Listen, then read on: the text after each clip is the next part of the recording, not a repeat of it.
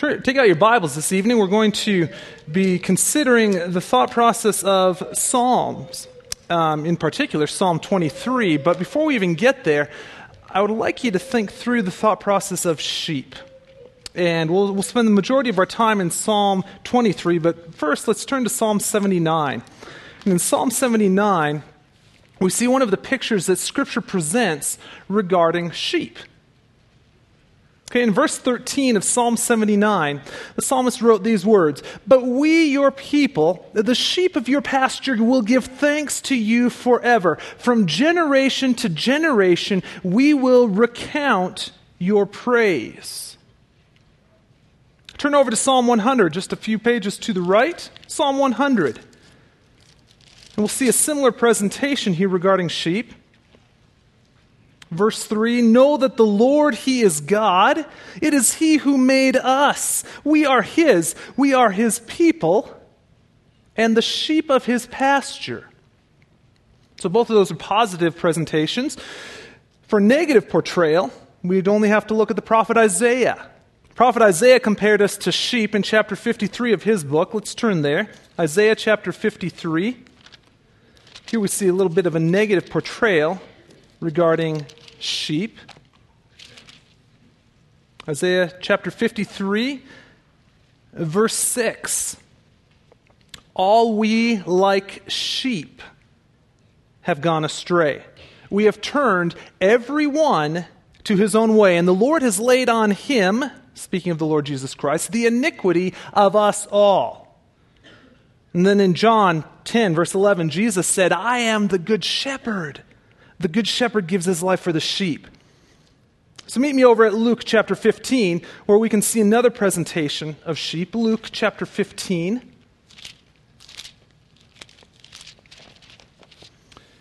And in Luke chapter 15, the Lord is telling a parable, He's telling a story. In verse 3, so Jesus told them this parable What man of you, having a hundred sheep, if he has lost one of them, does not leave the 99 in the open country and go after the one that is lost until he finds it? And when he has found it, he lays it on his shoulders, rejoicing. And when he comes home, he calls together his friends and his neighbors, saying to them, Rejoice with me, for I have found my sheep that was lost. So, as I said earlier, we're going to spend the majority of our time in Psalm 23. And as you turn there, as you turn to Psalm 23, I'm going to present to you some similarities between helpless sheep and God's people. So, now, unless you consider uh, being dumb a means of defense, sheep are defenseless. Okay, sheep are defenseless. Uh, I've been told that sheep can get lost very easily. They don't have a good sense of direction. In addition, sheep are not like other animals that have effective defenses, right? Animals that might have sharp claws or razor like teeth or, or tremendous speed or a strong sense of smell that can help them or keen eyesight and hearing, you know, tremendous strength, highly advanced intellect or a commanding voice. No, sheep don't have that. In contrast, sheep are weak, dumb, and awkward. Okay? That's a losing trifecta right there. All right. So sheep are weak, dumb, and awkward, and so when we are compared in Scripture to sheep, it's not really a compliment for us. Consider the legs of sheep. They're spindly. The feet of sheep, tiny hooves. They don't have speed, really, of any kind. There is a reason why you don't go to the racetrack to watch sheep, right? There's a reason for that, okay? You don't go there to watch sheep race. Even the voice of sheep. It's pretty pathetic. Really? I mean, that, that's, that's not going to scare anything unless some other really super timid sheep are around. Right? Okay. So, the only means of protection for the sheep is the shepherd. The shepherd is the means of protection for the sheep. And as a friend of mine would state, I'm pretty sure there's a spiritual lesson to be found in there. So let's consider God's people. The only real protection for the child of God is our Savior. The only source of strength for the child of God can be found in the Lord. So here we are in Psalm 23. Psalm 23. And the theme or the big idea of the psalm is right at the beginning The Lord is my shepherd, I shall not want. The Lord is my shepherd, I shall not want. So we, we can see adequacy, the adequacy that the sheep has because of the shepherd. And we see that in verses 2 and 3 in the pasture. In the pasture. Look at verse 2. It says, He makes me lie down in green pastures. Uh, I don't know about all of you, but for me, when I read those verses, when I read that verse, I tend to think, you know, this, this lush, green field filled with grass. It's overflowing with abundant food. If you're a sheep, that's a great thought. Okay, it's lush with greenery, rolling hills. But the emphasis here in the original text, it's not the location, it's the action. And the action is done by the shepherd. He makes me lie down. Therefore, I shall not want for rest. But sadly, many of us do not want to lie down and rest. You know, in particular, those who have young children, the thought process of naps, that's a battle. That's a battle to try to get your kids at various stages uh, to take naps. You know, I, I do think um, one of our two children, Micah, who, uh, anyway, sorry, you know, he just from the youngest age, he would not want to take a nap. And so um, it was a battle. It was a battle for us to get him to lie down to take a nap. Okay, so it is with the Lord with us. The Lord makes us lie down. So, the, from the practical standpoint, how does the Lord make us lie down? I know I have a tendency to go all out all the time. And then, so the Lord, in His graciousness, He will from time to time give me an illness to slow me down. He will give me something that forces me to slow down, forces me to lie down. You know, another example is, is where the Lord continues to use the voice of an older godly man to speak truth into my life. And part of the truth that is spoken to me is when I see how he responds to the Lord graciously making him to lie down. How the Lord graciously gives him an opportunity to slow down. And please take note here that the, the presentation of lying down, the actual act of it, it's not always pleasant. It's not always a pleasant endeavor. No, being made to lie down is often a battle. I mean, because the reality is we are dying to self in that moment. If we are being made to lie down, that means we are being made to do something we don't want to do in that moment. And so, being made to lie down and dying to self, if you consider those walking hand in hand, it's part of this larger process that we know as sanctification. And rarely is that ever enjoyable in the, moment, in the moment. Keep reading. Verse 2. He leads me beside the still waters. So the phrase here could refer to two different things. First, it could focus on the water. Water is necessary for life, right? Each one of us has to have water to continue living. Uh, God's creation needs water to continue growing, to continue to develop. Psalm 42, many of us know that by, you know, from memory. As the deer pants for the water brook, so does my soul pant for you, O God. It's like the deer, like us, like plants that are growing like grass in the ground, like sheep. We all need water. However, when sheep are able to ingest liquid through eating dew laden grass early in the morning, having water later on is not that big of a priority.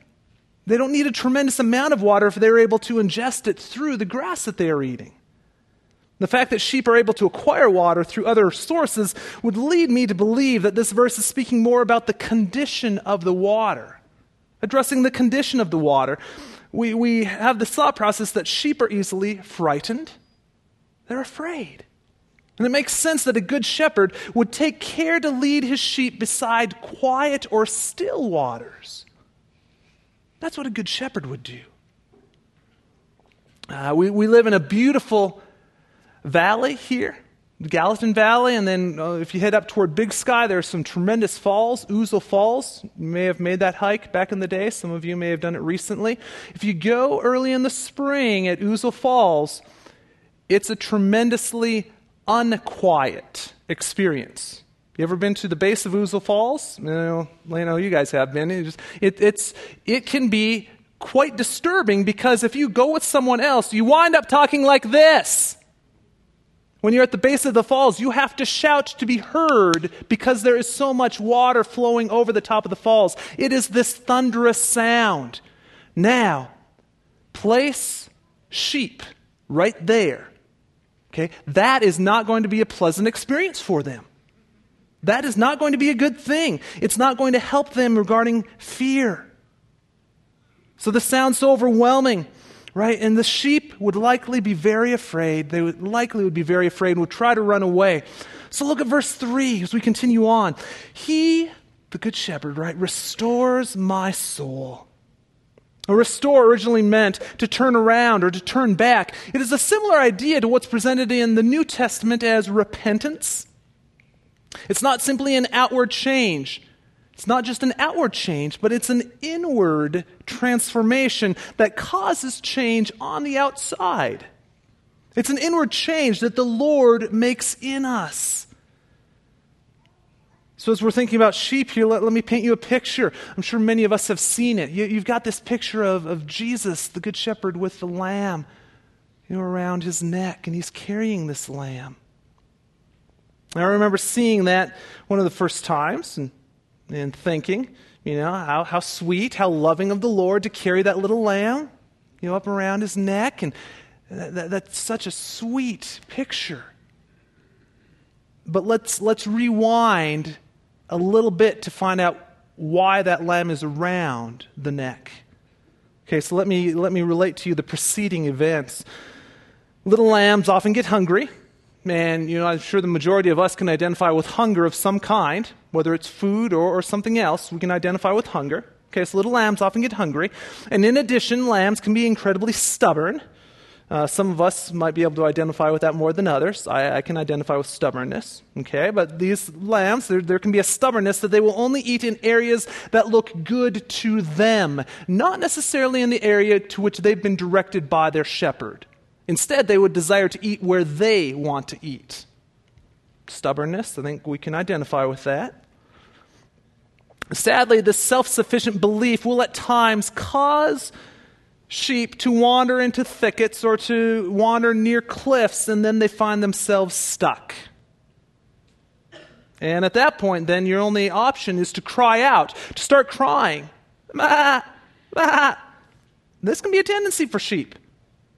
So, when a shepherd is given a flock of sheep to lead, he realizes the great responsibility of training the sheep to follow him. And inevitably, there is a lamb in each flock that refuses to follow. Think about it from the perspective of the sheep. You know, the sheep is thinking, it's like, well, no, if you just understood how green this grass is over here, you wouldn't question me going over here. If you just understood how cool and refreshing that water was just a little bit farther up the stream, you wouldn't question me going there. All right? So that's a self centered perspective. But that's wayward sheep. That's us. The real issue here is that the shepherd is the leader of the flock, and all of the lambs must follow. Those who refuse to follow are, in essence, saying, My way is better. I know best. I know you're my shepherd. I want to do things my way. I want to do things on my own. So when the shepherd first realizes that the lamb has wandered away from his leading, he will search until the sheep is found. We saw that, the parable of the lost sheep. The lamb might stay around the rest of the flock for a little while, you know, after he's been brought back. However, later on, the lamb likely will have the tendency to wander away again. And undaunted, the shepherd will once more go off in search of the sheep that has wandered. He will go in search of it and will guide the lamb back to the flock with his staff, right? That thing that's got the hook on the end of it. He's going to guide that sheep back to the flock. But after this search and rescue technique has been performed a couple of times, the shepherd is going to change his approach. Now we're coming to that sweet picture. All right?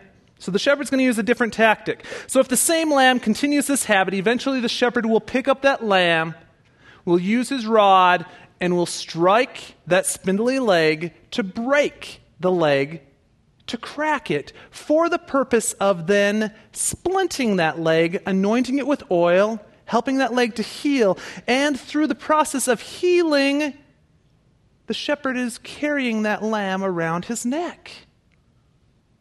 And at first thought, you know, we, we might say that's unjust or that's unloving. It's like, well, no. Could I counter to you that, in fact, that is the most loving thing that shepherd can do? Because the sheep is bent on its own destruction. And yet the shepherd, in loving kindness, will take that sheep, administer a little bit of discipline. It's painful. Yeah, it's painful. But for the greater good. So, only in this position of ultimate dependence on the shepherd will this lamb then realize its place of living within the care, within the guidance, within the direction of the shepherd. Now, this is extravagant love. So, once the shepherd knows that the lamb can hobble along again on his own, the shepherd will set the lamb down by his side, and that lamb will then stay glued to the side of the shepherd. Yay! Right? That's an excellent scenario. What more could you desire? That is what verse 3 is talking about when the psalmist writes, He restores my soul.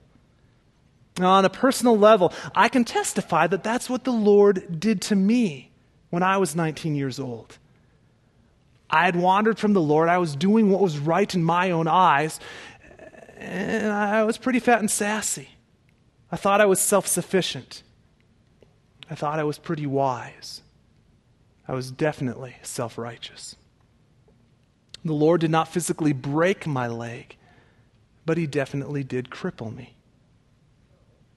I vividly remember standing before a judge in federal court with absolutely no defense for my actions. And in that moment, a park ranger, whom I did not know from Adam, asked to address the court and proceeded to testify on my behalf. So that courtroom is a tiny, flawed picture of how our Redeemer stands before God's righteous throne pleading on our behalf. It's during that time that the Lord picked me up and taught me the importance of staying close to Him. He placed me around His neck, and He carried me through the darkest time of my life. He restored my soul. Continuing verse 3 He leads me in the paths of righteousness for His name's sake. Sheep are creatures of habit. Right? A man who worked with sheep uh, once relayed this story to me. He, he said there was, he was part of a team doing agricultural research studies in a, a round building, and they were doing studies on these sheep that were outside the building. Well, before long, one sheep had found its way and started circling the building. So it started circling, and then they looked out the windows a couple, you know, a few minutes later, and they thought, oh, wait, there are a couple sheep now wandering around the building. A few minutes later, a couple more sheep. And sure enough, within just a short period of time, they had this full line going around the building. And it's like they're not going anywhere. They just kept circling the building and circling the building and circling the building. And, and to, to, listen to this gentleman tell the story, he, he closed it by saying if someone hadn't kicked open the outside door to break the sheep of their pattern, they would still be wandering around the building. Right? I mean, how dumb is that? Well, we can laugh at that, but it's harder for us to actually identify that in ourselves.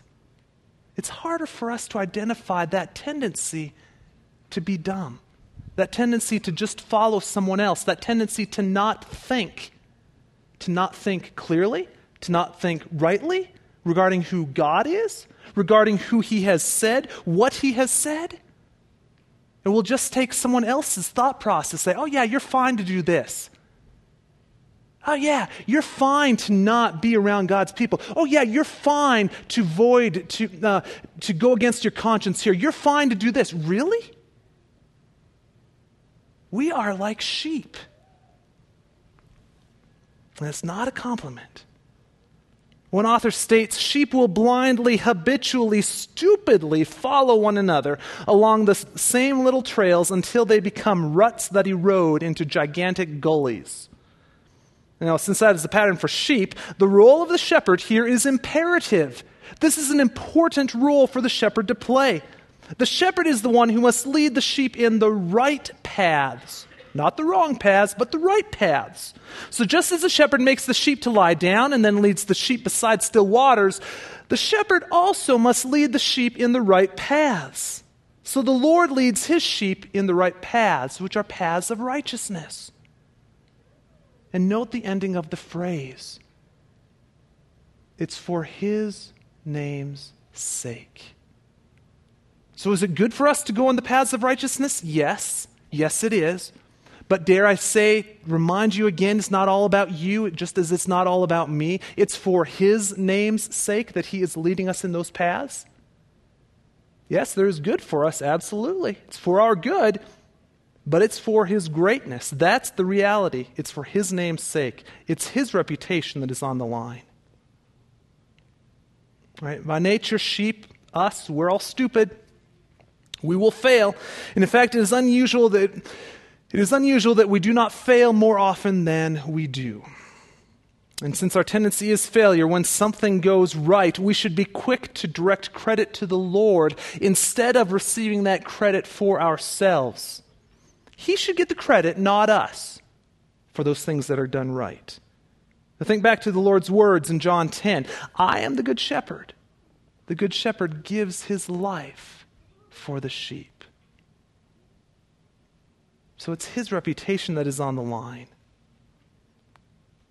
Look at the beginning of verse 4. We're moving on. Serenity and security. Now we're in the valley. We're in the valley, beginning of verse 4. Even though I walk through the valley of the shadow of death, I will fear no evil, for you are with me. Okay, and do, do note again, I mean, God does not stutter. I walk through the valley of the shadow of death. It's not, it's not it doesn't necessitate that death is there. It's just there is a shadow of death there. There is darkness. Right? The Lord is the comfort for us, though. Therefore, I shall not want for security. And here, let's, let's look at a larger picture regarding the shepherd and his sheep again. After wintering in a specific location in summer, shepherds would lead their flocks to higher ground to access food that they couldn't have gotten to during the winter months. And to get to these summer feeding areas, the sheep would need to walk through difficult areas. And according to the psalmist, these are dark areas. And these dark areas could house other animals that might attack the sheep. These are dark areas that could be filled with uneven ground, and the sheep could get hurt. Even though I walk through the valley of dark darkness, or the valley of deep darkness, I do not need to be afraid. You know, this thought process of security, it's an interesting concept. You know, back in the day, I remember my wife Lori and I were taking parenting classes. Our material offered the thought that hugs from the mom were hugs of compassion, right? And these are the kinds of hugs that you, you would get, eh, your kids would desire after they've skinned a knee. You know, it's just like, boom, they want the hug from mom. Not really that interested in dad at the moment. They want the hug from mom, you know, after skinning the knee.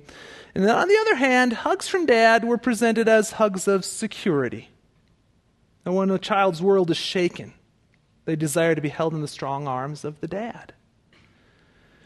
Uh, as we continue to walk through various life changes in our, our family, Lori and I find it interesting that this still rings true. In the middle of upheaval and uncertainty, our kids still desire the hugs of security that come from me as dad. Uh, a few years ago, our son Micah relished the idea of traveling across the country to attend university for his first year. And, and so he was, he was all gum ho excited about that, ready to go, tackle university. It was an excellent thing. Up until the evening before the departure. So here we are, the evening before he leaves, and he and I are we're standing in our kitchen, and it's time to say goodnight. And we say goodnight, and I hug him.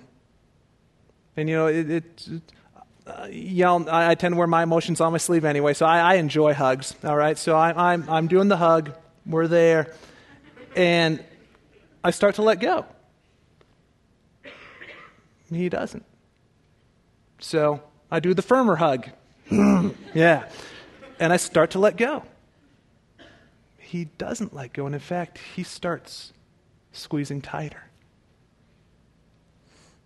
So I do it a third time.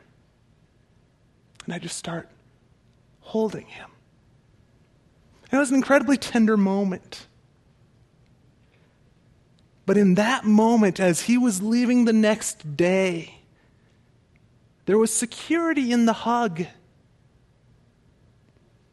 I didn't need to say anything. Just be there, quiet, offer the hug. That's it. That's all it was. It's like the hug is a nonverbal statement saying, it's going to be fine. You know, similarly, we can rest knowing that the Lord is with us. He is the one who will lead us through the difficult, dark valleys. But you know what? He is also the one who protects us. He is our shepherd. In Scripture, the life of the follower of Christ is never presented as a life of ease. There will be dark valleys, but remember this well we are never alone in those dark valleys. We are never alone in that dark darkness. And some of you know this so very well. And some of us need to remember this far more than we do. The Lord protects us. The Lord comforts us. Turn over, keep your fingers here in Psalm 23. Turn over to 2 Corinthians. 2 Corinthians chapter 1. In this setting, we can see a real application of this comfort that we receive. We can see why this comfort is given. 2 Corinthians chapter 1.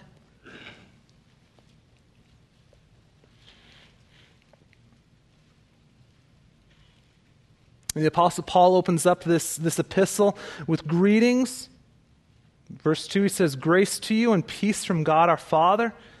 And then verse 3, Blessed be the God and Father of our Lord Jesus Christ, the Father of mercies and God of all comfort, who comforts us in all our affliction, so that we can rest well at night.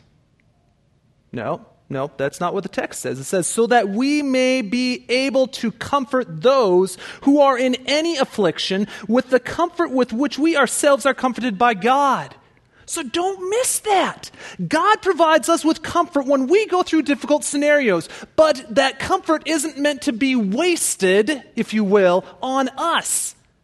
It's not for us in that particular moment. Yes, so do we receive benefit from, benefit from it? Absolutely. Yes, it is a tremendous comfort. But it's not meant to end there. It's meant to continue going. Right? The comfort isn't just given for our comfort. That comfort's not meant to be wasted on us. Instead, we're given comfort in our difficult situations so that we can turn around and offer comfort to others who are going through difficult and dark settings. So the Lord graciously comforts and helps us in our dark days for this distinct purpose to offer hope and encouragement and help to others in their times of darkness. You know, rarely do we enjoy going through difficult things. But when the Lord provides opportunity for us to comfort, to encourage, to help others who are going through hard times, you know what? Then it's a tremendous comfort for us that the Lord has given us comfort to pass that along. So now we keep going. Part four certainty in the fold. Now we're in the fold and we have certainty. Okay? The fold is a place the shepherd would select for the sheep to eat well. So we continue reading with verse 4. Right, I'll fear no evil. You are with me. Your rod and your staff, they comfort me. So, in a Middle Eastern setting, the shepherd carries only a rod and staff. And listen to this description of the rod and staff. In this scenario, the shepherd boy, from the time he first starts to tend his father's flock, takes special pride in the selection of a rod and staff exactly suited to his own size and strength. He goes into the bush and selects a young sapling which is dug from the ground. This is carved and whittled down with great care and patience. The enlarged base of the sapling, where its trunk joins the root, is shaped into a smooth, rounded head of hard wood. And the sapling itself is shaped to exactly fit the owner's hand. And after he completes it, the shepherd boy spends hours practicing with this club, learning how to throw it with amazing speed and accuracy. It becomes his main weapon of defense for both himself and his sheep. So again, the shepherd is the focus here. And in this setting, because the shepherd has constructed his own rod and staff, because the shepherd has spent countless hours learning how to use it, the sheep are protected. The sheep are comforted. So, in a similar manner, one could say for the believer, God's word serves as a rod and staff. 2 Timothy 3 states all scripture is breathed out by God, and it's profitable for teaching, reproof, correction, and for training in righteousness, that the man of God may be thoroughly equipped for every good work. So, God's word is a means of equipping, a means of defense, and a means of comfort for the child of God. So, let's keep going. He prepares a table for me. He prepares a table before me I shall not want for food. verse 5 says, You prepare a table before me in the presence of my enemies. So, the preparation of the table easily could testify to a shepherd's attempt to provide protection for his flock as he was getting them ready to eat. So, in the shep- in this setting, the shepherd would have moved the sheep to a particular area, a fertile area with lots of grass. Okay? So, thick grass, heavy grass, needs a mower or sheep or hungry goats. You know, need something. All right, so you're going to this area of fertile grass. But just as with any strength, you know, think through this phraseology, any strength left unchecked becomes a weakness, right? Well, so here, this lush meadow that's overgrown with grass, you know what? It also hides things. So, in this particular arena, you've got this thought process of snake holes, adder holes, asp holes.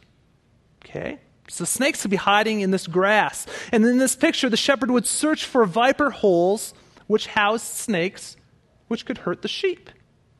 Okay. So by applying oil around the holes, the shepherd could seek to keep the snakes at bay because they don't like the smell. And so they would stay away from coming out of the hole. They would stay in the hole instead. Okay, so that's a means of protection for the sheep. And verse 5 continues You anoint my head with oil, my cup overflows. The anointing of the head could be a continuation of the shepherd's protection of the sheep.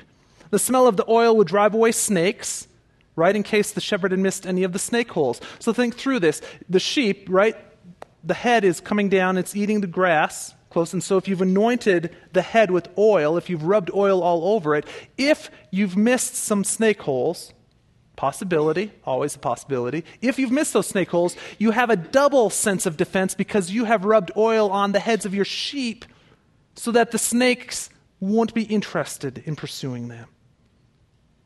All right. As well, the anointing of the head with oil would protect the sheep from the nose fly or the nasal fly. This was fascinating to me as I was doing research on this this week. The nasal fly seeks to deposit eggs on the moist portion of a sheep's nose. All right, not, not that big of a deal, but think through this. In just a few days' time, the hatched eggs will produce worm like larvae. All right, so now we're getting somewhere. These worms will now burrow into the soft flesh of the sheep's nasal passages. That sounds nice. Once infected, the sheep may become blind. That is a, a common attribute that comes along with this from the worm like la- larva, is, is blindness that can come along. And so, also, there's just the, this um, it, it's, it's an incredibly irritating thing. It also is really painful for the sheep. And so any good shepherd would seek to prevent that from happening. Right? In fact, there are, there are testimonies of sheep, seriously, killing themselves to escape the pain and torment caused by the worms. So it's like these sheep that were so infested with this, um, with this worm like larva, right, that they would run over a cliff. It's like, okay. So the anointing of the head is protection from the shepherd for the sheep. And my cup overflows. This could testify to the shepherd's willingness to provide water for the sheep when no stream is present. We talked earlier about how sheep they can get water from dew-laden grass early in the day, but then if it's a hot time of summer, they might not get as much water. They might not get as much liquid from that grass. So the shepherd then uh, would, would seek to provide water when no stream is present. And one author notes this quote, to draw the water, this is using a well. To draw the water, the shepherd used a long rope with a leather bucket at the end. And since the bucket held less than a gallon and had to be drawn by hand, then poured into a stone basin beside the well, the process was long and arduous. So, what a, what a loving act of the shepherd to do that. My cup runs over. So now we're to eternity, we're to the eternal aspect of this in the Father's house. Verse 6 Surely goodness and mercy shall follow me all the days of my life, and I shall dwell in the house of the Lord forever. Now, now don't, don't lose sight of this here. The issue here is eternity with the Lord. Right? The issue is eternity with the Lord. And John also records our Lord addressing eternity. In John chapter 14, let's go ahead and turn there. John chapter 14, the Lord Jesus Christ is speaking about eternity. John chapter 14, and we'll start right at verse 1. The Lord is offering comfort to his disciples here. John chapter 14, verse 1. The Lord Jesus says, Let not your heart be troubled. You believe in God, believe also in me. In my Father's house are many rooms. If it were not so, would I have told you that I go to prepare a place for you? And since I go and prepare a place for you, I will come again and will take you to myself, that where I am, you may be also. So the issue is the person, it's not the place. Yes, the Lord has prepared a great place for us, absolutely. But of greater importance is that we will be with Him. We will be forever with the Lord. So I can take comfort in this. The Lord has prepared a place for me, and it is with Him. It is there that I shall forever dwell with the Lord. And so, and don't miss this important reality each sheep struggles. Whether it's in the green pastures, whether it's alongside the still waters, whether it's in the valley of dark darkness, or whether it's at the lush feeding areas, or waiting for liquid refreshment, each and every sheep struggles. It might not always be the same struggle for each sheep. And I just think it's so good of the Lord to give us these things because you know what? Although all of us can hold to this thought process of there's no temptation that is unique to me, right? As Paul wrote, all temptation is common to man. All right?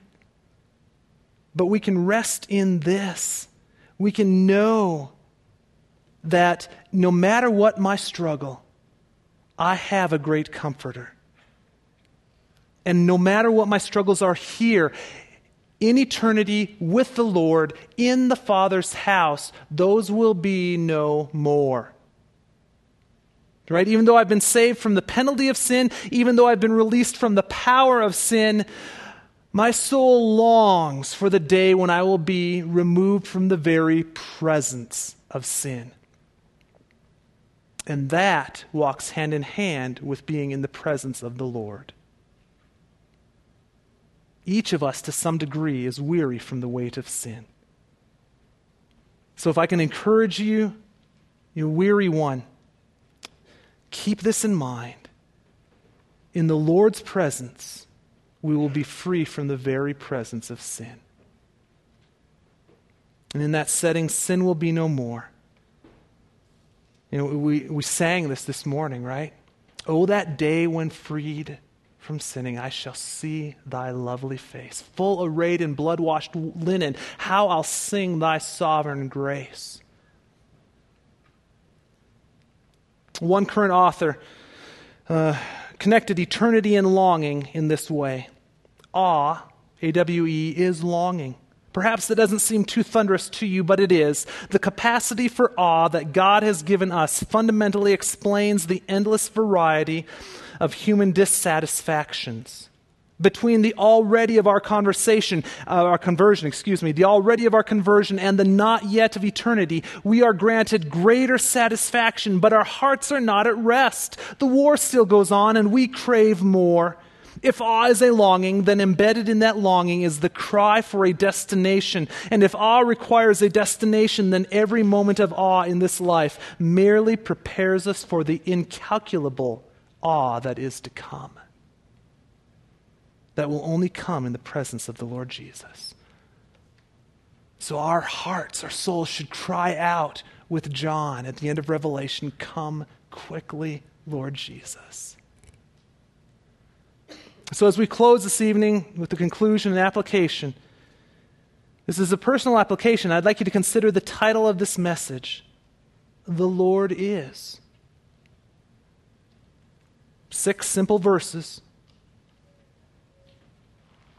As we've seen, the Lord is my adequacy. The Lord is my serenity. The Lord is my certainty. The Lord is my eternity. The Lord is my reputation. The Lord is my security. The Lord is my provision. The Lord is my comfort. The Lord is my protection. The Lord is my defense. The Lord is my restoration. The Lord is my salvation. Indeed, the Lord is. The Lord is my shepherd. He's all I want. Father, thank you. Thank you for this short psalm. And Lord, uh, there, there may be some people who've worked with sheep and who really can identify with some of the things that the psalmist was addressing here. And Lord, you have called us to surrender to you. You are good. You are all that we should desire. You are all that we should want. Father, help us to uh, live out the reality of these personal applications. Help us to think through whether or not we consider you to be our adequacy, serenity, certainty, reputation, security, protection, restoration, salvation.